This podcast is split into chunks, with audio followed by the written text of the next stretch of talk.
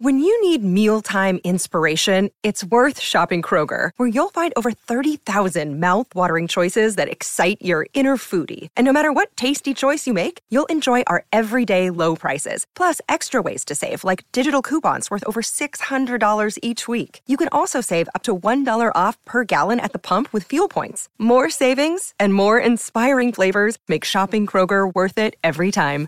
Kroger, fresh for everyone. Fuel restrictions apply. Why take one vacation with the family when you could take all of them? With Royal Caribbean, you don't just go to the beach. You visit a private island and race down the tallest water slide in North America. You don't just go for a road trip. You ATV and zip line through the jungle. You don't just go somewhere new. You rappel down waterfalls and discover ancient temples. Because this isn't just any vacation. This is all the vacations. Come seek the Royal Caribbean. Ships Registry Bahamas.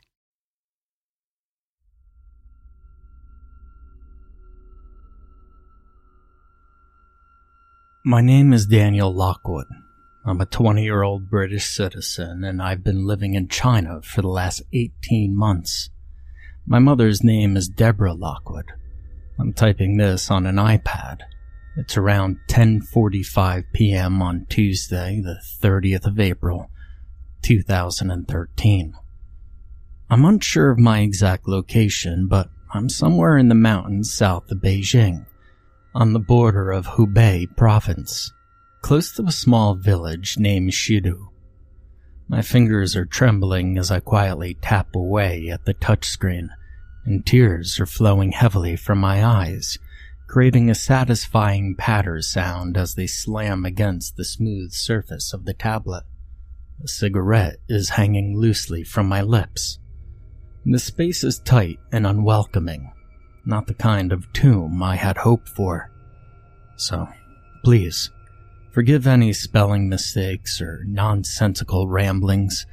My vision is slightly blurred and my mind abundant with unimaginable horrors. Isn't it funny, though, that even in death, the brain is concerned with such trivial things as grammar? Anyway, this is my legacy. If you're reading this, I hope to God that you're warm and safe within the confines of a locked room or in a heavily populated area. I hope that your friends and family are close by or that your pet cat is cuddling up on your lap.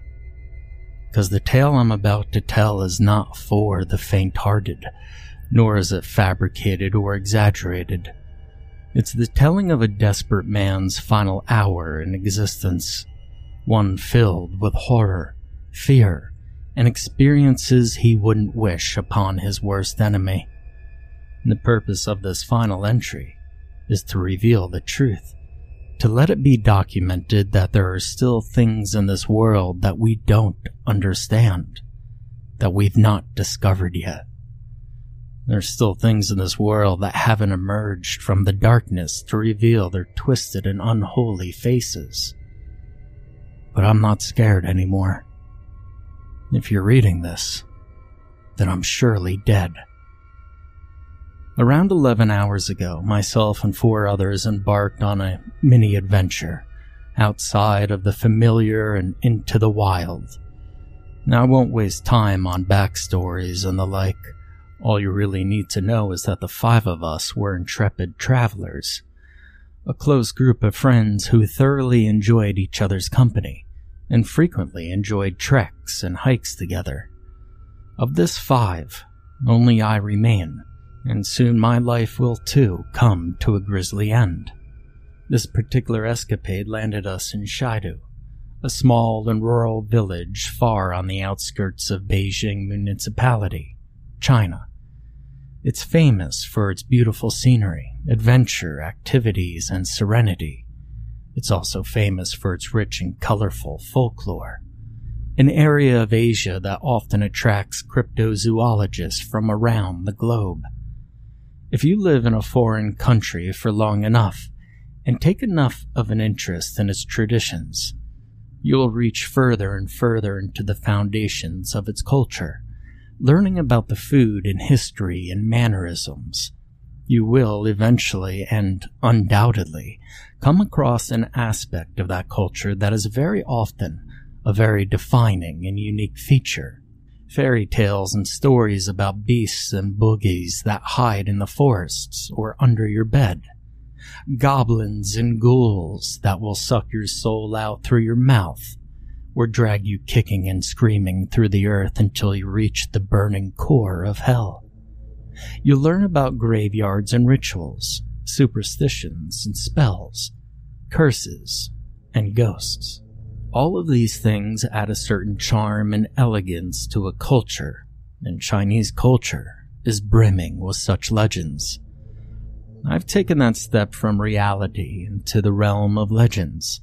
No longer am I skeptical of the shadows in my cupboard or the creaks from the attic. I now believe that people have been possessed or abducted or probed or haunted or eaten or defiled in horrifying ways by horrifying creatures. These things I now know to be true. But I'm not scared anymore. I just hope that there's a God who can offer me some form of peace after this ordeal comes to its inevitable end. We departed from Beijing's city center around 11 in the morning, excited and well prepared for a couple of days in the mountains armed with snacks, cameras, and of course a sense of adventure. As the concrete jungle behind us slowly faded away into the thick layer of smog that frequently engulfed the city, the five of us enjoyed a long and comfortable ride through the Chinese countryside, passing large open fields and seas of rotten wooden shacks, which became less recurrent as we entered the sloping valleys and canyons that twisted through southwestern Beijing. The first port of call was a brief stop at the guest house, where we could stretch our legs, wash up, and offload any unnecessary baggage. I'm not going to attempt to make this into a cliche horror story by providing falsifying claims of unsettling landlords or shaky warnings from deformed locals, because none of that happened. It was an ordinary guest house within the confines of ordinary mountains, inhabited by ordinary folk, living ordinary lives. There was nothing extraordinary about this place. Just yet. After a quick shower, a bite to eat, and a cigarette, we hopped back onto the bus and started the brief journey to the beginning of the hike which would take us through the most rural and unexplored section of this particular mountain range. At 5:20 p.m., we arrived. The driver, a stern but pleasant local man, told us to call him roughly 30 minutes before we wanted to be picked up. We responded by informing him that we should have completed the hike about 9 p.m. I guess he's getting pretty worried by now. Now, we purposely chose to start the hike slightly later than usual to avoid swarms of other tourists, but admittedly not as late as we did. The sun was already waning in the sky, foreboding the fading light that would soon be devoured by darkness. The last few drips and drabs of sightseers were funneling out of the narrow opening ahead shooting us concerned looks as we shambled past them on our way up. We had traversed through tough terrain in the late evening before, so we didn't give much thought to the implications of a night hike. The first hour or so of the hike was relatively undemanding.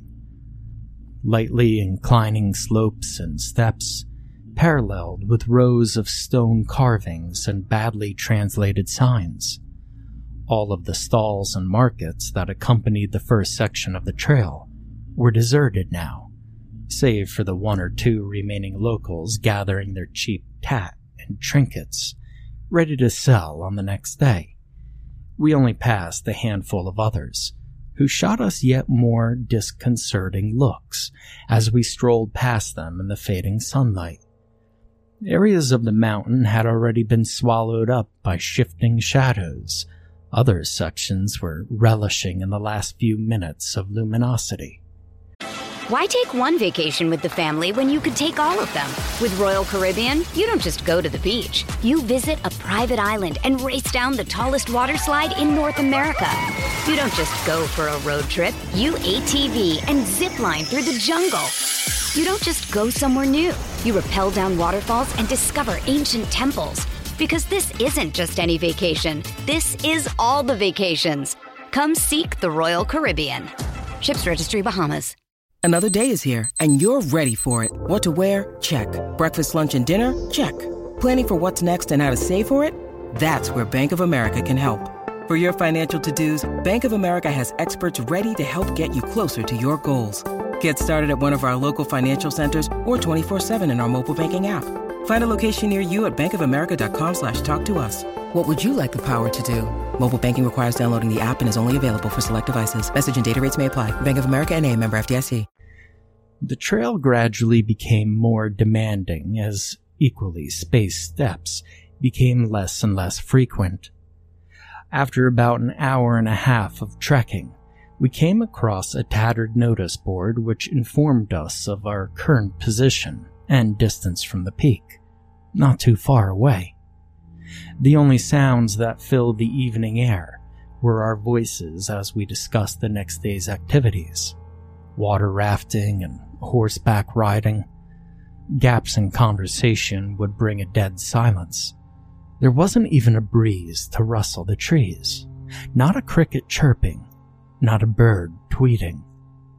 It was dead silence. Even the sounds of our heavy footsteps seemed to be drowned away by the enormity of the mountain. Close to the peak, we came across the small, traditionally crafted pagoda. The path split in two here. One led straight ahead, further up the mountain and towards the peak. I remember from the map that this was also the exit route, which eventually wound down and intercepted the entry path close to the bottom. The other path straight off to our right. This route, dutifully named Cloud Road, was steep and led to a large raised viewing platform about 200 meters above. We spent a few moments deliberating whether or not to take the minor detour to catch a glimpse of the setting sun from one of the mountain's few viewing platforms. Sarah and Thomas, the couple of the group, decided that they would have a rest at the pagoda. The rest of us, assuming that they just wanted some alone time, sighed and began to make our way up to the platform. It wasn't much of a detour, perhaps 10 minutes each way, but a tiring walk nonetheless. Neither of us really spoke much on the way up. The path was too uneven to focus on conversation, but the top of the platform rewarded us with a breathtaking view of the landscape. The mountains stretched on for as far as the eye could see and even in the waning light, I could see far into the distance. The rolling hills seemed to carry on forever, and signs of early summer blossomed and cascaded over the slopes. We spent five or so minutes catching our breath at the rest stop. I enjoyed a celebratory cigarette, resting against the lone fir that occupied the platform, appreciating the spectacular view that lay before me. Now I found myself unable to take my eyes away from the scene. The hills seemed to twist and ripple around me, not in a sinister way, but in a magnificent display of beauty. It wasn't until my friend, Jay, nudged me that I awoke from my daydream, crushed the cigarette butt into the ground, and turned on my heels to begin the descent back down to the pagoda. The sun was hanging very low in the sky now, disappearing behind a large set of mountains to the west as we fumbled our way down. Gradually, the pagoda emerged from behind the shrubbery and into view. Sarah and Thomas were no longer perched on one of its colorful beams as they had been before. And my first thought was that they were probably responding to a call in nature in a nearby bush or they had just gone up ahead without us. And then Claire saw it. Then she screamed. And then we all saw it. A human scalp, Sprouting long, blood matted blonde hair lay on the ground toward the back of the pagoda. Folds of tattered skin were hanging loosely from the main bulk of the flesh. It looked like a piece of roadkill, and as though it had been clumsily removed using a blunt instrument, or perhaps a giant animal's claw. It was clearly identifiable as being from Sarah's head. The rest of her was nowhere to be seen. Long streaks of crimson had stained the wooden floor of the pagoda and led away into the foliage just past it. My eyes shifted from the gory mess in front of me to the left, where a detached jaw lay clumsily on the soil, velvety tendons protruding from the thing. Whatever had ripped it from its owner did so quickly and with an almighty strength. I began to taste acid in the back of my tongue as mouthfuls of thick hot vomit made its way out of my stomach and up into my esophagus. I could barely distinguish between the sounds of my friends screaming and the throbbing retches that accompanied the stream of bile that flowed from my mouth. My stomach had emptied itself onto the earth before me, stinging my nose and eyes as it did so. Somebody grabbed me by the shoulder and was yelling maniacal and undecipherable words at me. My legs instinctively began to carry me away from the nightmarish scene and along the unexplored path ahead. The sounds of heavy breathing and clumsy footsteps rang through the trees and bounced off the rock faces surrounding us. Dusk was settling in, and the first few stars began winking in the void above me. We sprinted for several minutes, plummeting through thick shrubs as we lost all sense of direction, fueled solely by adrenaline. The path was tight here, barely enough space for two people to stand side by side. I glanced over my shoulder to see that the others weren't too far behind me. Their panic stricken faces only served to heighten my own desperate fear. And another 20 seconds of sprinting led me to take a sharp left turn around a protruding rock, after which I stopped dead in my tracks. Fear is a horribly difficult emotion to describe. It does things to the human body that can be traced back to the earliest species of man. It forces hair follicles to stand on end in an attempt to make our forms seem more menacing. It commands a fight or flight instinct, designed to secure our continued existence when confronted with something potentially life threatening. Fear can also paralyze the human body, a reaction to frightening stimuli that is less understood by those who study it. This latter reaction, being paralyzed, is the unfortunate response my body decided to commit to when confronted with the terror ahead. The path in front was again long and narrow. It was lined with brooding trees, most of which hung delicately over the lane. Roughly a hundred meters along the trail stood, or rather, hunched, a figure. I immediately came to the conclusion that it was not human. It was far too tall, perhaps close to eight foot, even with its drooped posture. Its arms and legs were massively out of proportion to its body stretching almost to the floor. And I couldn't quite make out any defining features. It was far too dark to pick up on anything other than its overall size and shape. But one thing I did notice, however, was that it was clutching something in its right hand. This something was dripping a thick liquid, which was pooling to the earth below. Now I assume that the others had witnessed the same horrific sight as I had. I could sense them standing close behind me. Even in this situation, the closeness of others provided the slightest amount of comfort. And I'm not really sure how long we were standing there. It could have been as much as several minutes. Now I can't say for sure how I knew it, but I was certain that I was staring into whatever it had instead of eyes. Dark voids occupied the space, a shade of such complete blackness. It was unnatural. It dropped whatever it had clasped in its claws, extending its slender fingers so that they scraped the ground below. The object, which I now assumed to be a chunk of flesh, splattered onto the soil, and the thing began creaking and moaning as it shifted slightly. And then it began running straight towards us.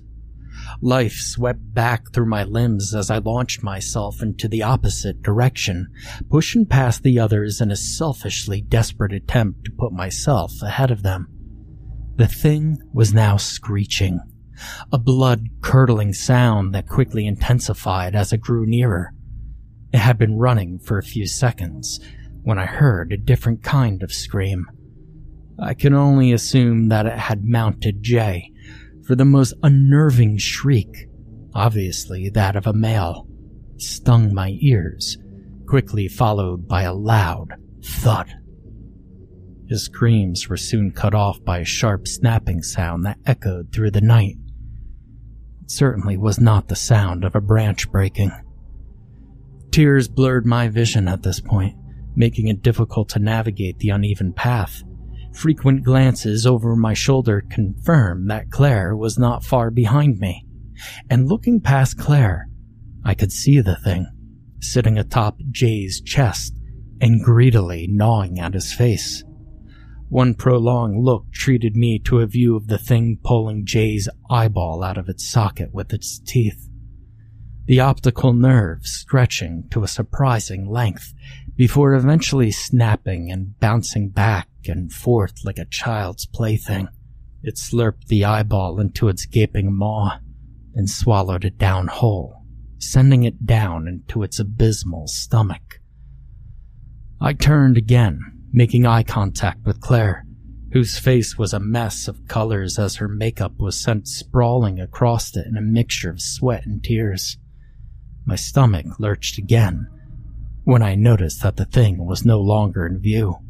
Jay's mangled corpse still lay awkwardly on the ground, and I screamed at Claire. It's gone! It's gone! Claire immediately swung her head around in an attempt to confirm my claims, and as she did so, her foot caught on a stray root that had defiantly pushed its way through the rock floor. I tumbled to a halt only catching a short glimpse of her ragdoll like form as she toppled over the edge of the steep bank on her left. I could do nothing but stand and listen to her muffled yelps as she crashed down through the foliage. The drop was at least 20 meters and strewn with ragged rocks and tangled trees. Now I made a necessary and self-preserving decision right there to carry on without her. If she managed to survive the fall, then surely the thing would get her anyway. I pelted my way back down, past the pagoda and the scalp and the jaw. I fell down a couple of times, quite seriously hurting myself, and I ran until I physically could run no more and collapsed in a heap on the ground. My chest and head were pounding violently, and for the first time since the start of this ordeal, I had a few seconds to reflect on the reality of what had happened. Three out of four of my friends were certainly dead. The fourth's fate, as yet unknown. This thing was fast and likely had superhuman sensory abilities. But was there just one of them? Or had a whole clan of monsters evolved in this untouched region of China? The thought of a group of the things made me whimper audibly. I screamed quietly as my phone vibrated against my leg. I quickly fumbled it out of my pocket so as to silence the damned device and use it to call for help now that I had a chance. Claire was calling me. I answered it immediately and put the phone to my ear. She was sobbing painfully. And through the weeping, I could hear her saying, why did you leave me? Why did you leave me? Why?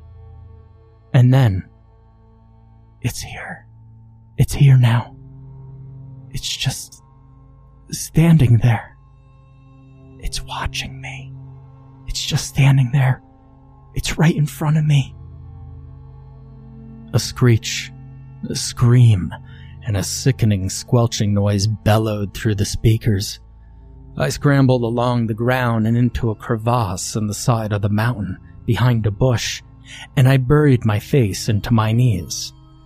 Indescribable sounds continued to stream out of the mobile phone, which I had placed on the ground in front of me. A brief moment of silence followed, eventually broken by the sniffling, creaking sounds of the thing. It handled the device for a few seconds before screeching, dropping it and galloping off into the night. I threw the phone away from me and rustled through my backpack for a cigarette and an iPad. And I've spent the last 30 minutes chain smoking and immortalizing my last words. It's almost time. I could feel it. I'm not scared anymore because I know it will be over soon. Anybody reading this might think it's insane of me just to sit and wait for death as opposed to attempting escape. I don't really know why I'm not currently cascading through the night. It just feels right that I sit here and wait. I'm not scared anymore. It's here now. I hear its silent footsteps a few moments ago. Now it's standing about a half a meter away from me, on the other side of this bush. I could see its pale, scaly, thin legs through the shrubbery. I could see its crimson stained claws hanging freely by its side, almost touching the ground. I can hear its controlled breathing and croaking, and I could smell its thick musk and the drying blood around its face. It's my turn now. I'm not scared.